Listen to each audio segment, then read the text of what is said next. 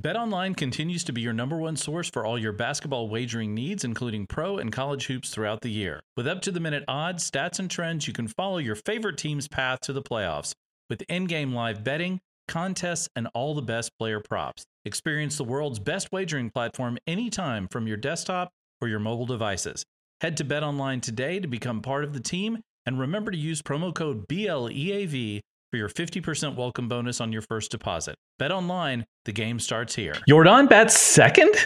Ben Dubose joins me to discuss right here on Bleav in Astros. What's up, Astros fans? This game is turned upside down! Welcome to the Bleav in Astros podcast, your home for all things Astros, with your host, sports writer, and native Houstonian, Jeff Balke. Direct from H Town, here's Jeff Balke. What is up, Astros fans? Welcome to episode 105 of the Bleav in Astros podcast on the Bleav Podcasting Network. I'm Jeff Balke, uh, your happy host, and welcoming my friend uh, and Houston media phenom. I'll call him Ben Dubose to the show today. Ben's a uh, kind of a local sports social media celebrity. Let's just be honest. And uh, Well, I writes- appreciate that. and writes the uh, Rockets USA Today blog and is a, as he describes it, an Astros media pinch hitter in the offseason, which is a good way of putting it. Ben and I actually know each other from way back we both wrote for the Houston Press. So he and I have both been around this uh, sports thing for a little while. Ben, welcome. How are you today? Doing well. And I will say I would like to be less available for the Astros because since my primary job is covering the Rockets, I have to wait until the Rockets are done before I'm available to do stuff on the Astros media side. So in a perfect world, the Rockets would be playing into May and June the way they were back in the Right. day. Unfortunately, the last few years they're done by uh, early to mid-April, so pretty much have the entire baseball season to uh, pinch hit as needed on the Astros side. But hopefully, within the next couple of years, we'll get back to the uh, NBA season lasting a little bit longer around these parts. Well, you know how much I love the Rockets. I the, honestly, as as I think a lot of people know in here, basketball was my first love growing up. I've been a Rockets fan since as long as I can remember. Um, so obviously, I follow them as as religiously as I do the Astros. Not as happily over the last Right. few years, but nevertheless, uh, it is something. Well, thanks for joining me today. Um, I want to start out by talking a little bit about Yordan Alvarez. I mean, Joe Espada said he's going to bat second. Today is his debut. I, he might be batting any minute now, actually, given Yeah. when we're recording this. Um, he said he's going to put him second. Now, this is a, a sort of a new trend in baseball. You see other players, Shohei Ohtani, Freddie Freeman, Mike Trout, guys batting second, with the idea being let's get these guys as many at bats as possible. Sort of different from that traditional putting them in the third or fourth spot where they're traditional RBI producers. I don't find this to be a downside, but I'm curious as to your thoughts as to how you what you think about it.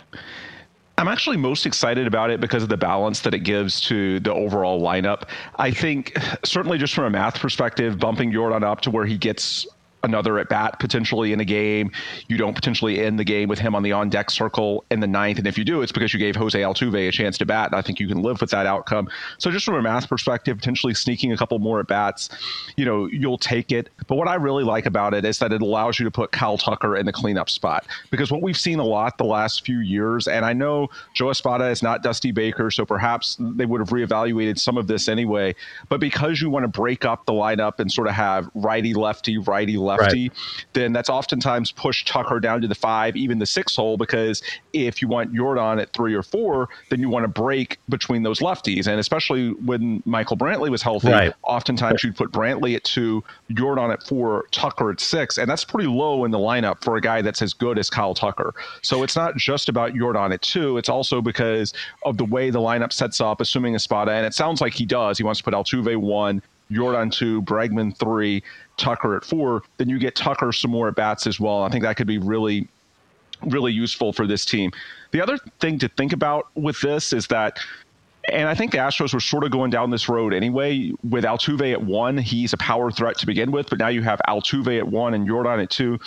It really makes the nine spot in the order sort of a second leadoff spot, if you will. So I think it's very interesting to see what they do with that spot. I think, for example, the spring training game today, I believe they have Dubon there, and Dubon. I was just going to say, yeah, yeah, that's he's a, pretty natural really for that spot. A guy who can sort of grind at bats and you know slap his way on if that's what needs and has decent speed once he gets on base.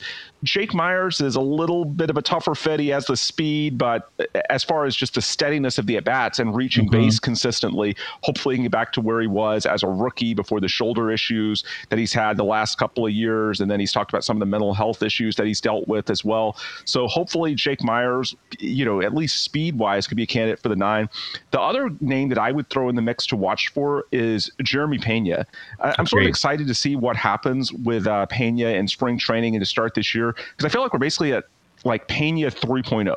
Like we know what he was his rookie season, yeah. and I would say the start of 2023 when he, you know, pedestrian average, below average OBP, but really sold out for the power because we know he can drive the ball. Yes. We know that you know when he's right, the launch angle, the exit velo, it's all pretty good.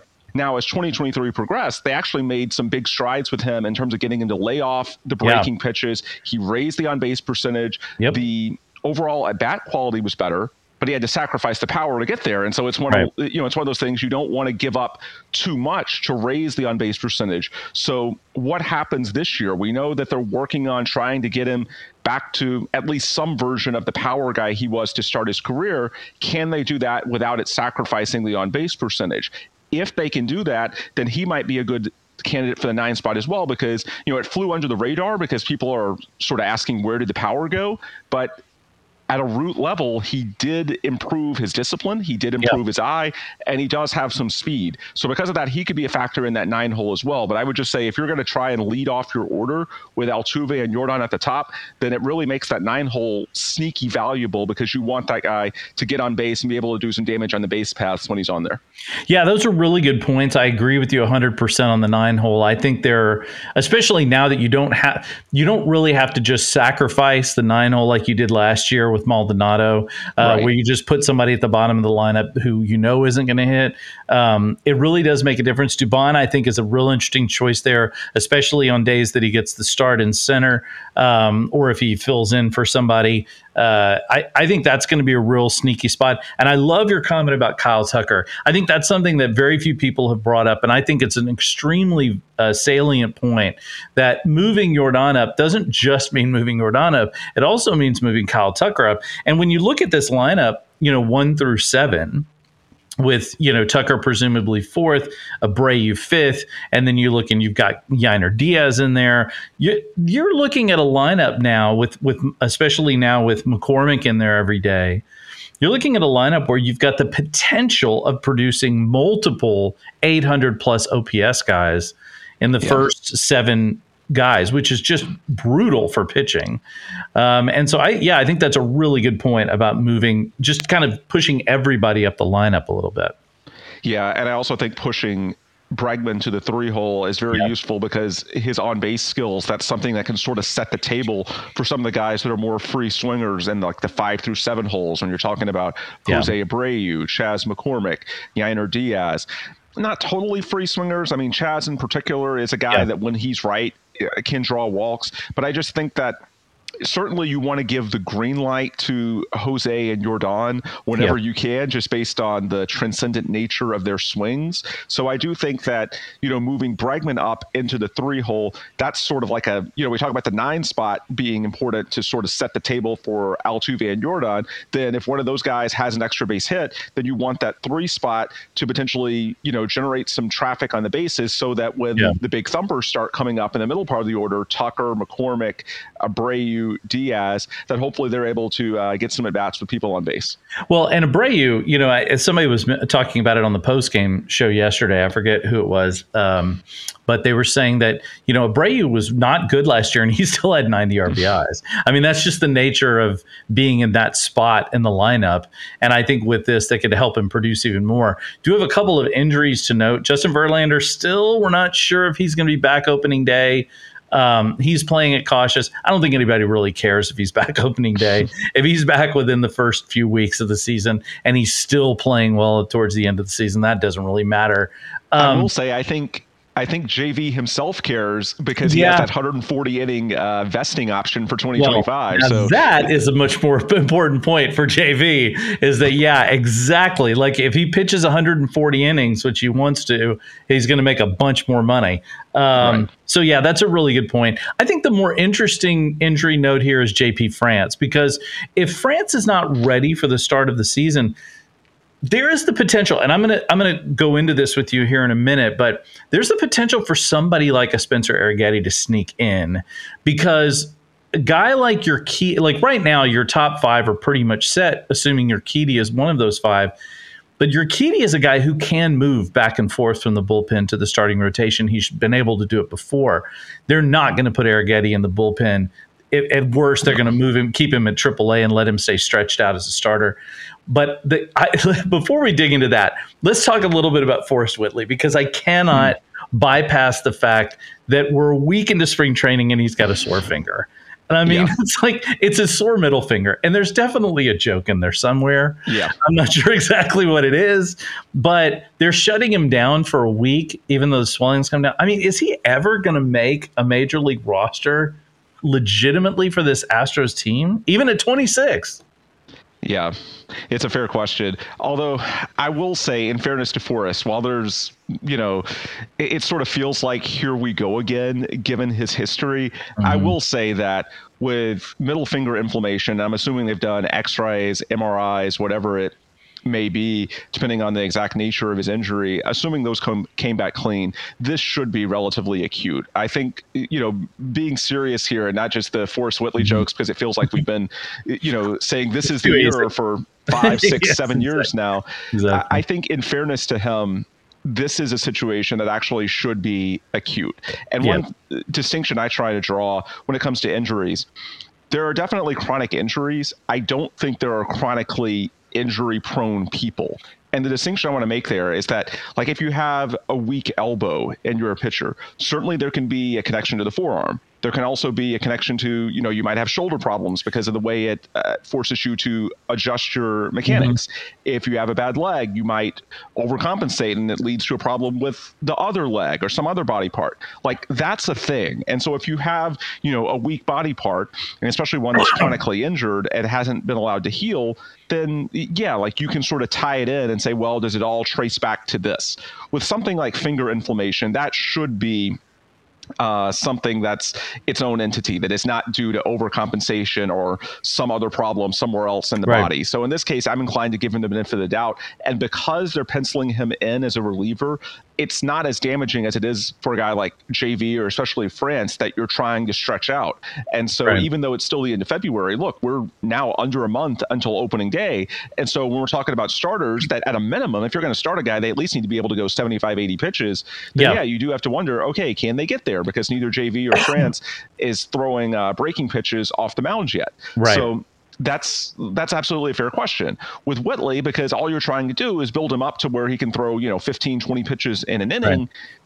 I think this is a situation where he can take a week or two off, and assuming it's not something that needs surgery, and at this point, I would assume that they've put him through, you know, the X-ray, the yeah, MRI, you, whatever. you've got to figure, Be. especially if they're giving him a week off. Yeah. So while it's frustrating, the jokes write themselves. uh, I think at this point it should resolve itself within a week or two, and I think Whitley will ultimately get back to, you know, we'll see if he can actually do it on the baseball merits, but I think ultimately that's what it will be decided by, just how well he can pitch. I don't think it will be determined by uh, this injury. I don't think it's anything. I don't know if anybody's ever done this before, but I would love to see somebody uh, do Forrest Whitley running down the road like like Forrest Gump and having his leg braces fall off in some sort of a miraculous recovery. Uh, Yeah, yeah. But yeah, it's it, it, it, I agree with you. I think you're right, and that's an interesting point about injured body parts, but not necessarily injured people. It's a it's a it's a good way of putting it.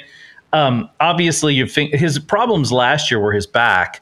Um, Yeah. they weren't really. The I mean, it, it, yeah. it wasn't a fi- it wasn't a finger problem that we know of. Right. And it, the thing is, it's just funny. I mean, Yeah. a swollen finger is just funny. I mean, and, and, and it is empirically a funny concept. Um, I'm sure not for him, um, No. but it's but it's really funny to me. And while we're talking about pitchers, look, we have 11 roster spots for pitchers that are probably going to be filled. Maybe not day one, depending on injuries, but you've got Verlander, Framber, Javier, Brown, and Urquidy are your five starters. Hader, Pressly, Abreu, Montero, and I think Dylan Coleman is probably yeah. pretty solidified in there. So you, that gives you your, you know, that gives you most of your guys. That leaves you really a couple open spots for Whitley. And then you look at the list. I mean, it's it's a list of guys that have been up in the Astros pitching ranks previously. Ronel Blanco, Parker Mushinski, Brandon Bielak, Shawn Dubin, Seth Martinez, Bennett Sousa, uh, even Oliver Ortega, a guy that I think is kind of an under the radar guy who has a potential uh, to come up as a as a he was a, a waiver guy. Um, I think it's going to be, and then that, and obviously, like we said, they're not going to put Arrighetti in the bullpen. So if he snuck in, maybe Urquidy then comes down. You know, uh, maybe France, uh, you know, has a maybe pitches a little on the bullpen. They have a lot of arms, but not a lot of space for all of them. Right, and I will say that based on the injuries to JV and France, that could present an opening to the guys who can stretch out a bit more. Yeah. Think your Ronel Blanco, yes. your uh, Brandon Bielak, your Shawn Dubin, guys that have starting experience. Because if you're looking at a more long-term replacement, like let's say, and hopefully this doesn't happen, but let's say it doesn't look like JV is going to be able to return until May. If that's the case, then I think what you may be looking at is someone like an Arrighetti who you can just sort of be a drop-in replacement. Is he ready? I don't know, but right. he's uh, perhaps the next up in terms of, you know, a true starter that you might consider in that right. type of role. However, what I think is more likely is that you're going to need something of a hybrid in yep. that, you know, if you if you take their updates at face value, which is that both JV and France aren't super alarmed, they're just a little bit behind. With JV, you know, he's 41 years old now. A lot of this comes with, you know, the passage of time. He's a couple of years after Tommy John. So uh, nothing too, too alarming.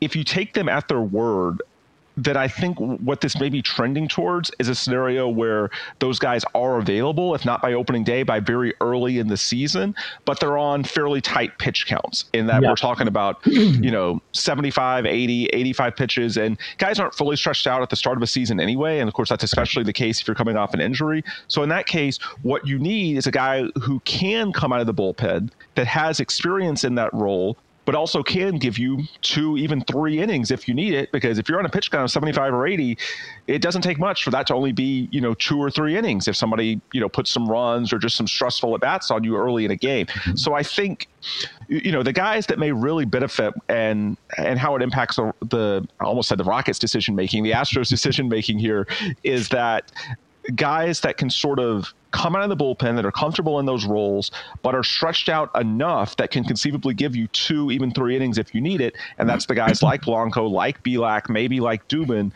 They might be the ones that benefit from a guy like JV or France being sort of yeah. in that in between range where they can probably go, but they can't go to nearly extent that they hope they will later in the season. I think it's going to be real Save big money when you start your next project today at Menards. Check out our great selection of garage and utility lighting options in stock, ready to take home today. We carry everything to help you illuminate whatever project you're working on. Shop garage and utility lighting products in store at your nearest Menards. You can also view all of our entire selection of lighting options today on menards.com. Save big money at Menards interesting to see how the Astros do manage those bullpen arms. it's obviously during the during the spring training they're going to just run a bunch of guys out there, see how they throw. But you know, also another consideration they're going to have is that means they're probably not going to try to go with big, heavy throwers. You know, Ronel Blanco might fall in that category of a guy that they might want to change a pace guy. That was what Phil Maton mm-hmm. really offered them last year. Was a guy that came in and didn't blow you away with speed, but was really crafty in his pitches. So you could see that like a guy like Seth Martinez has a little bit more of that sort of thing to him. But you're right, and to your point, uh, it will a lot's going to depend on the injuries. If guys are out for short periods of time, then yeah, they're probably not going to worry too much about it. If guys are going to be out for two spot two times through the rotation, well, that might make more of a difference, and you might want to look for a slight, I don't want to call long term replacement, but longer than than might what you what you might get from like a long reliever. Um, and know, by the way, one thing that I would note on Sousa, I do think that, and again, the caveat: we have not seen Joe Espada manage at mm-hmm. a regular season level yet, but we right. know there were a lot of situations the last few years where Dusty wanted a lefty, and I know a lot of people will look to Josh Hader. Actually, I don't think Hader's arrival changes it all that dramatically because Hader right. is just a closer. It almost doesn't matter that he's left-handed because you know the role that he's going to be put in. So when we talk about this need for a lefty for you know, and especially in the AL West, there's a lot of teams, the Rangers in particular, that have these pockets of lefties that do mm-hmm. damage, then Sousa still has a role because even though you added Josh Hader, it's not like you added Hader in a role where you're just right. going to, you know, drop him in in the sixth or seventh inning and say, well, you know, here's the lefties, go get him out. No, well, he's going to be in yeah. the ninth. So Sousa it almost doesn't matter both. his handedness. Yeah, yeah, Sousa and Mushinski both. I think you have that. Yeah, that too. So these these guys. Role. I just want to clarify that even after you know you added uh, Josh Hader, I don't think it necessarily changes the underlying calculus for you know the benefit of a lefty, and so Sousa, but Mushinski as well. That is the potential path for them. That's a really good point. It, you know, it's interesting how the Astros have a, a you know, well, hopefully we'll be back to dominant left-handed starter. Uh, and now they have what would appear to be a, a dominant left-handed closer. Uh, but yeah, they've always been a team that has struggled finding a lefty in the bullpen. It's never been something that they've done a particularly good job at having, and so they've they've worked around it. You know, when you look at these numbers too, you got to look offensively. We already have eleven guys set. I mean, it's for sure. You've got your starting lineup, which includes you know uh, Yordan at the DH, but then they also have uh, Victor Caratini and Mauricio Dubon. So that's 11 yep. guys right there that you've got set. So it means there's really only two spots. And the, and one of those two spots is going to go to a lefty. I don't think there's any question there's going to be a lefty at a bat up. Now Caratini's switch hitter, but I think they're going to want a, a lefty on the, you know, on the bench, somebody they can go to. So when you look at their who they have left, to me, Trey Cabbage has got to have the inside track for that. I mean, that was part of the deal that they made was hoping they could get him up and, and start to see him. He's a younger guy. But then you've got guys like David Hensley and Grae Kessinger and Jon Singleton, who's somehow miraculously still playing for the Astros. Corey Julks, who's already played it pretty well and and did well last season, kind of tailed off. And then some younger guys like Kenedy Corona, Joey Loperfido. So a lot of these guys, it's kind of an interesting sort of setup right now for them. Yeah, absolutely. And it's interesting to look at sort of the, the trickle down effect because when you see these final roster spots and you try to put yourself in the shoes of Dana Brown or Joe Espada, what you want to know is where you need coverage. Yeah. And one spot that's going to be very interesting that I'm watching throughout the spring training is center field. Can they really trust yes. Jake Meyers? If you can trust Jake Meyers, then potentially that allows you to be a little bit more creative with your roster spots because you could have Dubon as coverage for shortstop, second base, or middle infield spots, basically everywhere but third. Right. As opposed to if Meyers is still the liability that he was for long stretches of last season, then mm-hmm. you almost have to consider Dubon a part-time starter at center field. And so because of that, that makes the case a lot more stronger for a guy like Grae Kessinger who can provide middle infield coverage because you can't necessarily count on Dubon to fill that role if you're asking him to potentially start in center field. So there's yeah. a lot of things that are sort of interconnected there. I would agree with you on Cabbage having the inside track just because he's a lefty that right has a lot more versatility than Jon Singleton did a year ago. I think they kept Singleton on the roster through the postseason because, you know, I guess first off, they just needed the left-handed power bat, mm-hmm. someone that can bat from the left-handed side and have a little bit of pop off that bench. But also, he could play first base and spell Jose that's Abreu. I think that's a big part of it. The first base, yeah. they don't really have anybody who can play first base. I mean, well, maybe you can move Yainer there a little bit, but I can't well, imagine doing that this very season because you brought in Caratini. And so Caratini, oh right, he can play a yeah, little. bit can first play base. first base. And so I think because you can throw Caratini into that first base mix, then that makes it a little bit easier to sort of use that left-handed power spot, if you will, Yeah. on a guy like Trey Cabbage who can also play the outfield, as opposed to Singleton, who's obviously first base and DH only. So I would give the edge, assuming he doesn't just go out and have a terrible spring. I would give the edge to Cabbage over Singleton, and then beyond that, again, a lot of it's just going to come down to, you know, I think in a perfect world you know, you could sort of just ride the hot hand between uh, Kessinger and uh, David Hensley, but or, or even a guy like Julks, as you mentioned, and throw him into the outfield mix. But some of that's also going to depend on, you know, where you need Dubon. Can Dubon truly be a utility guy, or are you going to have to have him in that center field mix this year? So that's where, you know, you have to look at how this is all connected. And so first you got to to sort out the more prominent roles, and then build your bench based on what you think of those more prominent roles. And I will tell you this right now. Uh, I know he played pretty much every game last year, and I assume he's going to want to do that again.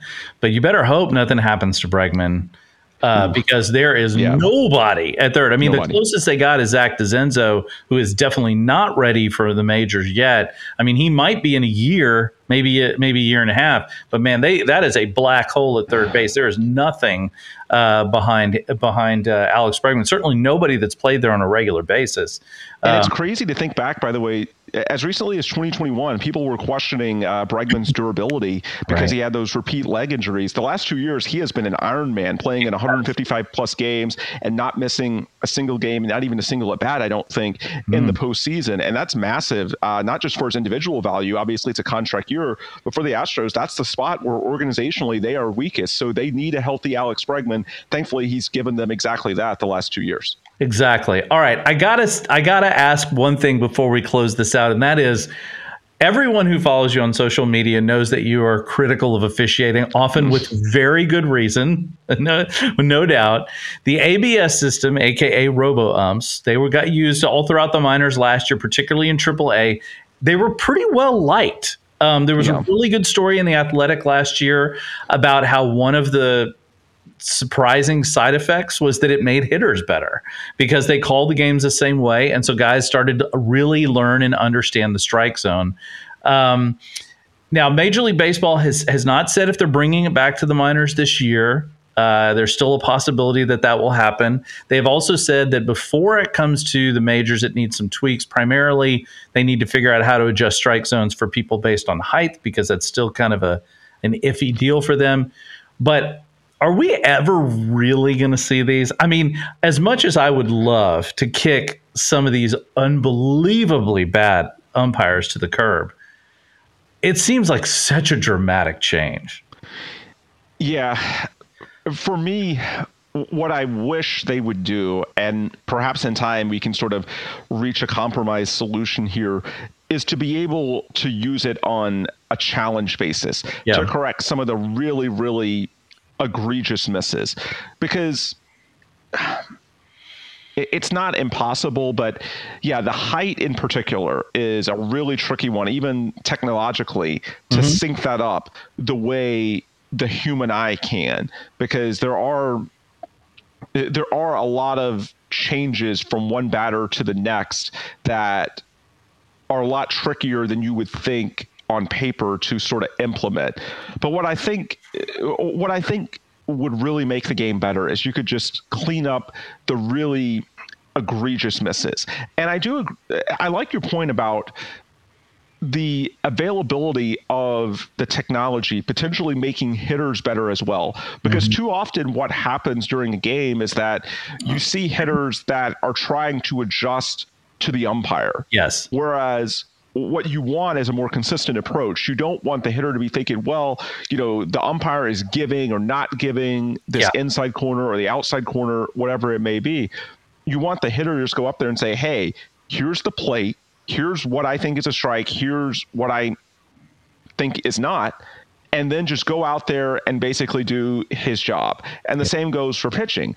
If you're trying to think about not only what's actually a strike, but what is the umpire most likely to call or not call, then yeah, how does that not potentially affect your performance? Because we're talking about a sport where you have to make these decisions in a split second, and all of a sudden you're introducing all these other variables. And so it's natural to sort of freeze up. I feel like as Yeah. a hitter and even at times as a pitcher. So I would just say, while we're probably a long way off given the hurdles from you know full on robo umps mm-hmm. if you could just introduce the ability to correct the the egregious misses i think it'd be a lot more tolerable for fans. And i also think that for players it would give it, it would give a certain degree of comfort that you know i'm not going to go down as a meme. I'm not going to go down on something just completely out of bounds. That there is some sort of um, you know safeguard against the umpire doing something just ridiculous. To me that's sort of the middle ground that i think hopefully you can get to over the next few years. And I, I will say too, I think it's the like umpire raider and and some of those kind of things have really benefited uh, fans, and I think ultimately will benefit baseball because it really has drawn a spotlight, uh, drawn a strike zone, if you will, and to, you know, and given people something to look at. And yeah, it is difficult to figure because not only are people taller and shorter, but they also scrunch and some stand up. You know, it's it's a weird thing. But I agree Yeah. with you. Having some kind of challenge system, they have it already for other plays. Why not for balls and strikes? I mean, it e- makes a lot of sense. exactly. And I would say, you know, you made the point about hitters, but I, I would say the same applies for pitchers as well. A guy like Framber Valdez, who, by the way, I, I think he gets a bit of an unfair rap. I know he had the bad end to 2023, Mm-hmm. but even in the playoffs, you know, he had the bad start against the Twins. The two against the Rangers were more bad luck. There was some soft contact, Yeah. some errors that played into that. The big home run, I forget if it was Garver or Heim Mm-hmm. that uh, that the Rangers hit in Game Six was like a row one cheapie that Right. in 28 of 30 ballparks is a routine flyout. So actually didn't pitch as poorly in the playoffs as a, a lot of people think. And then overall, I think a lot of people in general are sort of forgetting that Framber from 2020 onward, and especially 2021, 2022, in which case 2022 he was borderline ace and was your best Yeah. pitcher in the World Series, could have been World Series MVP. So in general, I think that he's someone that a lot of people are too down on. People, you know, yeah, the second half of the year wasn't great, but he's a guy who's actually really good for a long time. So I'm expecting him to bounce back, and his durability is especially important when you look at Verlander in his 40s. He's already got an issue. Having a guy like Framber you can trust to go out there and give you innings is a big deal. But to sort of tie it back in with the um, with the replay proposal that we're throwing out there, the ability to challenge. Framber's a guy who we know he wears his heart on his sleeve, and at times we see that emotion get the, the best of him. If he can trust that there's not going to be an egregious miss, and when there is an egregious miss, a chance to potentially get it right, Yeah. then that helps a guy like him to sort of stay the course and stay within himself. Because you know you think of it from a hitting perspective, but it, the same applies for pitchers as well. If Sure. you get completely screwed, if you drop in that curve and it's in the zone, but the umpire says it's not, a guy reaches base because of it, then yeah, it can sort of spiral. It lingers in your mind, and one thing leads to another. And I think that's where you know, even if it's not full blown robo umps, just the ability to challenge would do so much because if you can correct the egregious misses, then both for the batter and the pitcher, then that's going to have them much more Yeah. comfortable. They're not going to worry about these worst case scenarios. And so if you can prevent the worst case scenarios, that's going to make it all the more easier for everybody, even the high strung guys like Framber, to sort of keep it on the straight and narrow and trust that, you know, if they do their job, that things are going to work out. That's That's, a- what you really want to fix. That's a really good point. And if anybody out there has ever watched professional tennis, you know what a dramatic difference having that replay call makes. Because look, when you're when you're skirting a like an eighth of an inch of a line, right? Having a, a computer replay be say, yeah, it did touch the line, or no, that was out, it missed, even if it missed by you know a hair. Um, it makes a huge difference. It can be it can mean the difference between winning or losing. Um, it can certainly mean the difference between uh, improving how you feel about the game going forward. Not just the fans, but the people, like you said, like guys like Framber who are in the middle of it. Um, And to use your- difference. And to use your tennis example, I mean, it can affect your willingness to, you know, go for that outer edge on your Yes. serve. And Yes. in baseball, you know, if you're a pitcher and, you know, to put yourself in, you know, Framber's shoes, for example, are you willing to challenge the bottom part of the zone or are you Right. going to leave it in the middle because you don't trust the umpire to make the right call? Yes. That's where it really makes an impact. Can you trust the official, the umpire, whoever it may be, to make the right judgment? If you don't, then it's not just that you missed the call, it's that the player then sort of loses trust on his entire game plan and might do something that's a lot mm-hmm. easier to, you know, if it's tennis, return the serve. If it's baseball, you know, obviously hit the ball. So I think more than anything, what the replay system, the challenge system does is it reinforces trust that there's not going to be something egregiously wrong. That if the pitcher, the batter, whoever it may be, goes out and does his job and identifies the zone correctly, then then it's going to be decided on their own merit. And Unless I think it's that Angel level Hernandez. confidence can do a ton. Unless it's Angel Hernandez, and then nothing, Oh, nothing can be trusted. then you can't trust anything that happens. No. you can trust No. absolutely nothing. You can just assume that anything that's going to go wrong absolutely will when that guy is behind the plate, or really when he's anywhere. Let's be honest. Anywhere on the field at any time is a is a weird day when it's Angel. Well, Ben, thank you so much for joining me. I cannot appre- I cannot thank you enough for that. I really appreciate it. You got where should people find you? What's the best way to find you?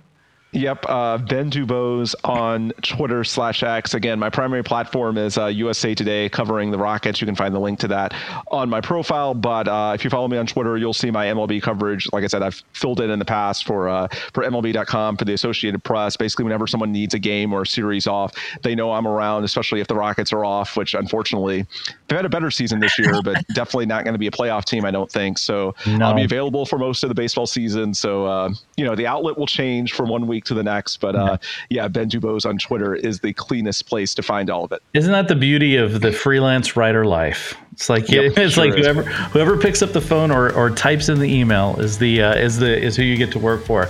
Well, thank you again for joining us. Thanks everybody for listening. On uh, we're on Spotify, Apple, Stitcher, all of the platforms. Of course, on YouTube.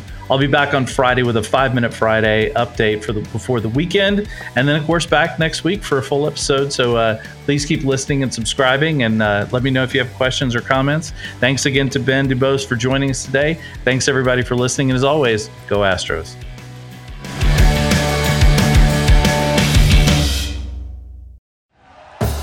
Thank you for listening to Bleav. You can show support to your host by subscribing to the show and giving us a five star rating on your preferred platform.